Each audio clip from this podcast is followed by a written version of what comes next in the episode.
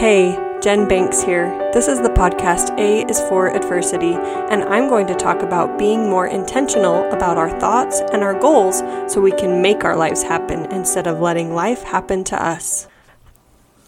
This is episode number 19 Religious. The sponsor for this episode is Sherry Fernandes. Not only is Sherry Fernandes a wonderful life coach, she is also a great example of who a Christian should be. She truly loves the Savior and lives in such a way that would please Him. I am grateful for her testimony and the experiences she shared with me in her many Relief Society lessons. As I mentioned in my question and answer episode, my goal is not to convert you or to force you to see things the way I do. However, religion is a huge part of my life and shapes the way I see things, the way I think about things, and the choices that I make. Regardless of the religion you belong to, if you are a Christian, I hope you will find value in something that I say. I've used the Gospel of Jesus Christ as the structure for this episode. In the Book of Mormon, in 2 Nephi 31, the Gospel of Jesus Christ is outlined and it tells us of Christ being baptized and how he set that example for us. The five main principles and ordinances of the gospel are faith, repentance, baptism, the gift of the Holy Ghost, and enduring to the end. I will share five quotes along with my thoughts for each of these principles and or ordinances. The main theme that I saw in the quotes about faith were about answered prayers. The first quote is by a Jewish refugee, and he says, I believe in the sun even when it's not shining. I believe in love when I'm alone. I believe in God even when He is silent. And while it may seem that He is silent, He may be preparing us for something that we cannot see at this time. Perhaps we are to learn a lesson first, even if that lesson is patience. It's amazing that God can see the whole puzzle put together where we only see puzzle pieces. Quote number two is by Neal A. Maxwell. I am a huge fan of his. I know you don't really talk in that terminology, but he gives amazing quotes and has written some amazing books. He says, The issue for us is trusting God enough to trust also His timing. If we can truly believe He has our welfare at heart, may we not let His plans unfold as He thinks best? This goes right along with what I was saying about being patient. We do not know what is to come. Number three is by C.S. Lewis a very strong Christian. He said, I don't pray to change God, I pray to change me. When we pray, it is not to change the will of God, but rather to align our desires and thoughts with God's will. If we ask in faith, He will reveal to us what we need to know. Number four, trust God for great things. With your five loaves and two fishes, He will show you a way to feed thousands. And that's by Horace Bushnell. Right before my mission, I was feeling inadequate, as most missionaries do. I felt like I didn't know if I had a strong enough testimony to preach the gospel. Many times, we bring our questions to God through prayer, and He gives us answers through the scriptures. This was the case here as I read Helaman chapter 8, verse 24, and it says, And now, seeing ye know these things, and cannot deny them, except ye shall lie, Therefore, in this ye have sinned, for ye have rejected all these things, notwithstanding so many evidences which ye have received. Yea, even ye have received all things, both things in heaven and all things which are in the earth, as a witness that they are true. This scripture caused me to remember all the testimony building experiences I'd had growing up. With renewed strength and a new understanding of how God can work through me, I left on my mission with confidence confidence in God, that He would bring those things to my remembrance when I needed them or when I was testifying of Him and His gospel. I will refer to this more when I talk about the Spirit. And the last quote for this section is number five It's one thing to know the gospel is true, and another to know the gospel. It's one thing to know that Jesus is the Christ, and another to know the Savior. We've heard before that faith is a principle of action, it leads us to do things, it brings us closer to Christ. That is the goal. It is not a mere belief, but rather a way of life. The next principle of the gospel is repentance.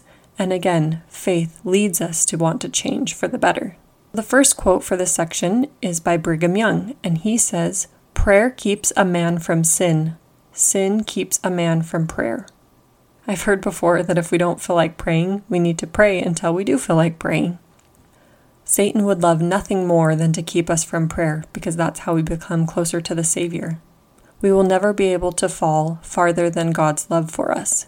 He wants to hear from us regardless of how we're acting or what we're choosing or how we are. Prayer is always the answer. I don't know who said number two, and it could just be an incomplete thought but it is that sometimes we nurture and coddle our weaknesses. We need to let them go and lay them at the feet of the Savior. Sometimes we're scared to repent because we know that that will mean we need to change. And when we change, we need to fill up the hole with something productive so that we don't fall back in. If we have a habit and we know the trigger, we can put something more righteous in that place to keep us from going back to how we used to be. Tad R. Callister said, The Lord doesn't expect immediate perfection, but He does expect immediate progress. Number three is also anonymous, and it says, If your behavior doesn't reflect your regal identity, make changes. We are all children of God, and we should act as such. Number four is by Joseph Fielding Smith, and he says, Happiness leaves no bad aftertaste.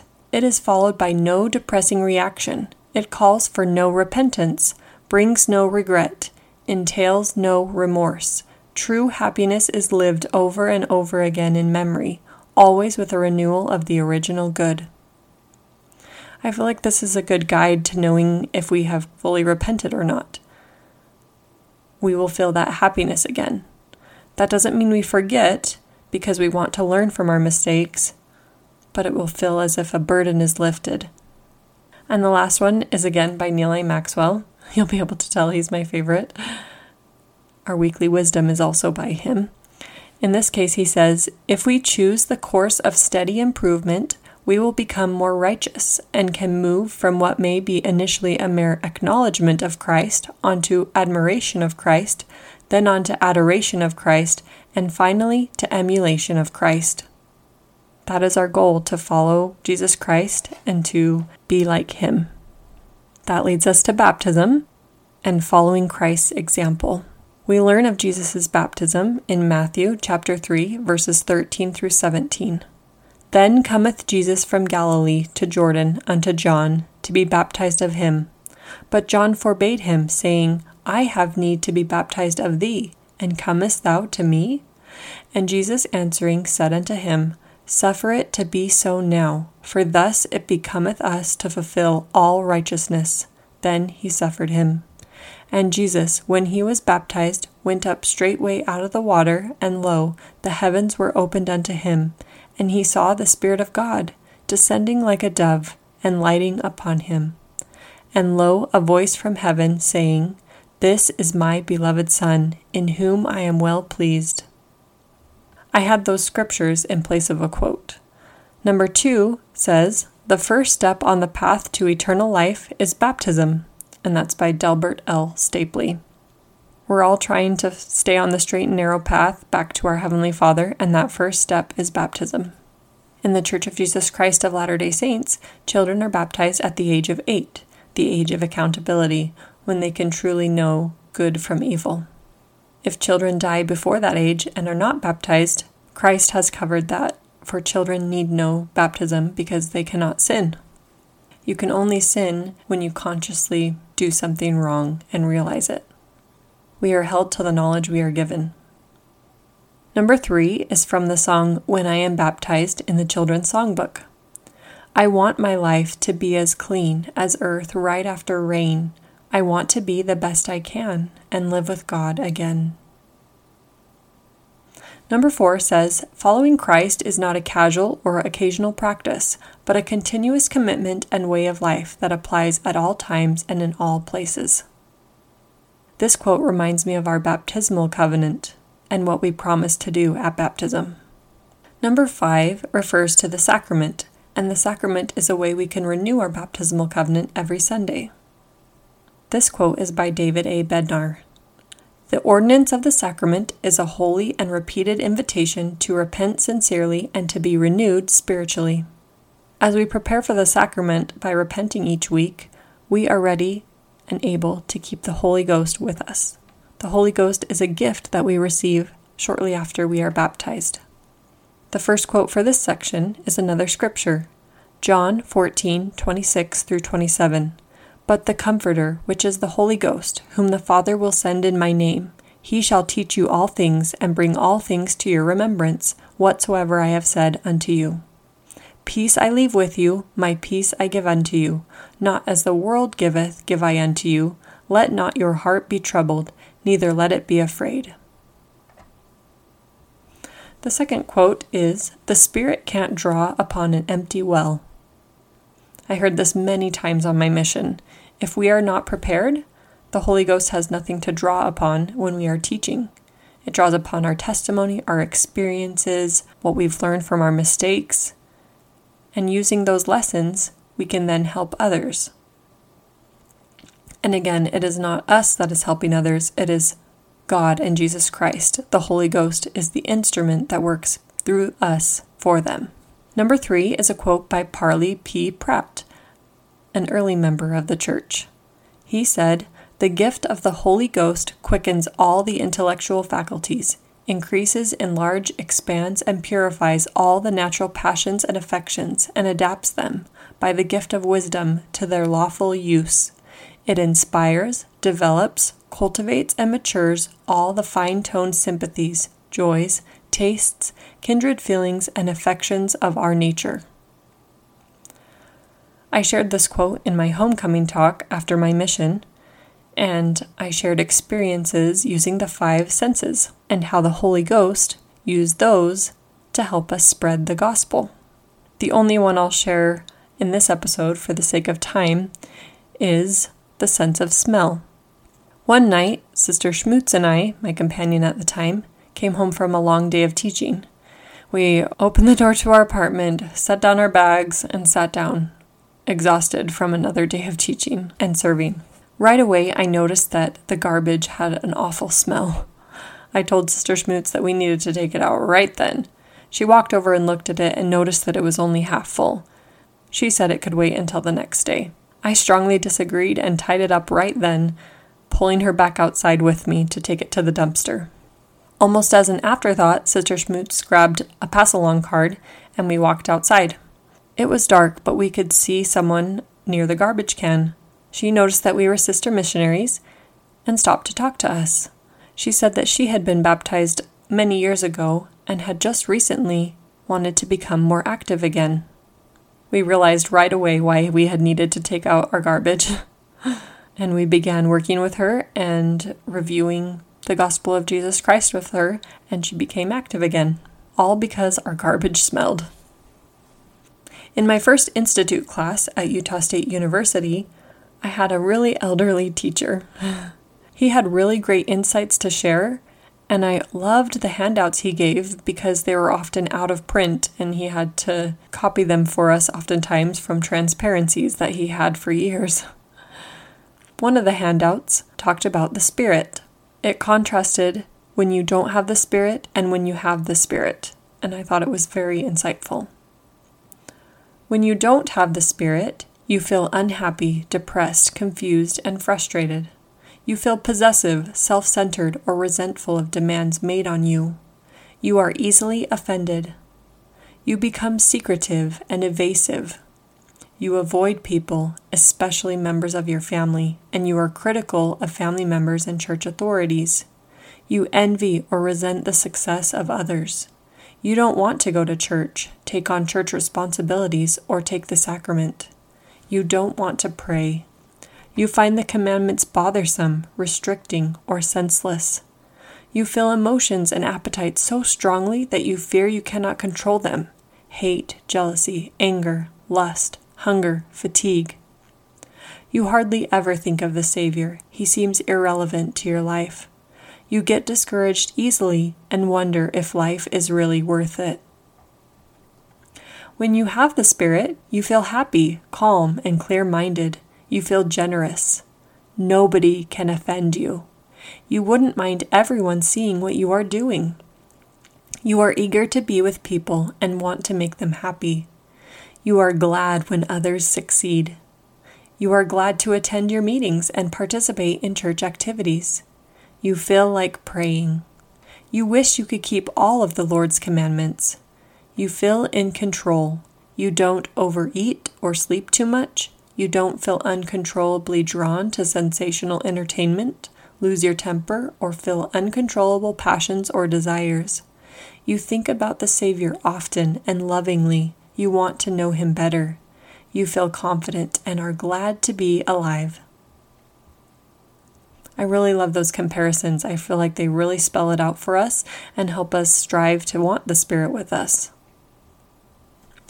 And the last quote for this section, number five Joy brings the Spirit, and the Spirit brings joy. The fifth and final principle of the gospel is enduring to the end. Gordon B. Hinckley says, In all of living, have much fun and laughter. Life is to be enjoyed, not just endured. I really love that because even the word endured sounds like drudgery, but really, it's just being our best until the end and having fun along the way. Number two is by Gary Chapman, and he says, If you know the who, you can endure the what without having to know the why. And this goes back to faith. These principles of the gospel are all a cycle, not necessarily in this order all the time, but when we know God is there for us and who He is, we can keep going no matter what. Faith propels us forward. Number three is by Joseph B. Wirthlin, and he said, When we love the Lord, obedience ceases to be a burden, obedience becomes a delight. Number four goes along with this, and it says, Blessings don't always match our expectations. I kind of made that up, and I'm going to tell a story along with it. My mission president always said that obedience brings blessings, and exact obedience brings miracles. There were times when we would be tracting, which just means knocking on doors, going from house to house, seeing if anyone wants to hear a message about Jesus Christ, and we didn't see success. However, we would get a lot of member referrals that week or talk to somebody along the way. That's what I mean when I say blessings don't always match our expectations. You would think that because we were being obedient in knocking on doors trying to find people, that somebody would let us in and we could share a message. But it didn't work out that way. We received blessings in a different way. This is the same with tithing. The blessings that we get from paying tithing aren't always monetary. Sometimes they're good health, which I guess does translate to monetary blessings because you don't have to pay as much in doctor bills. God's ways are not always our ways. And the last quote for this section is Enduring to the end is definitely not a do it yourself project. And that's by L. Tom Perry.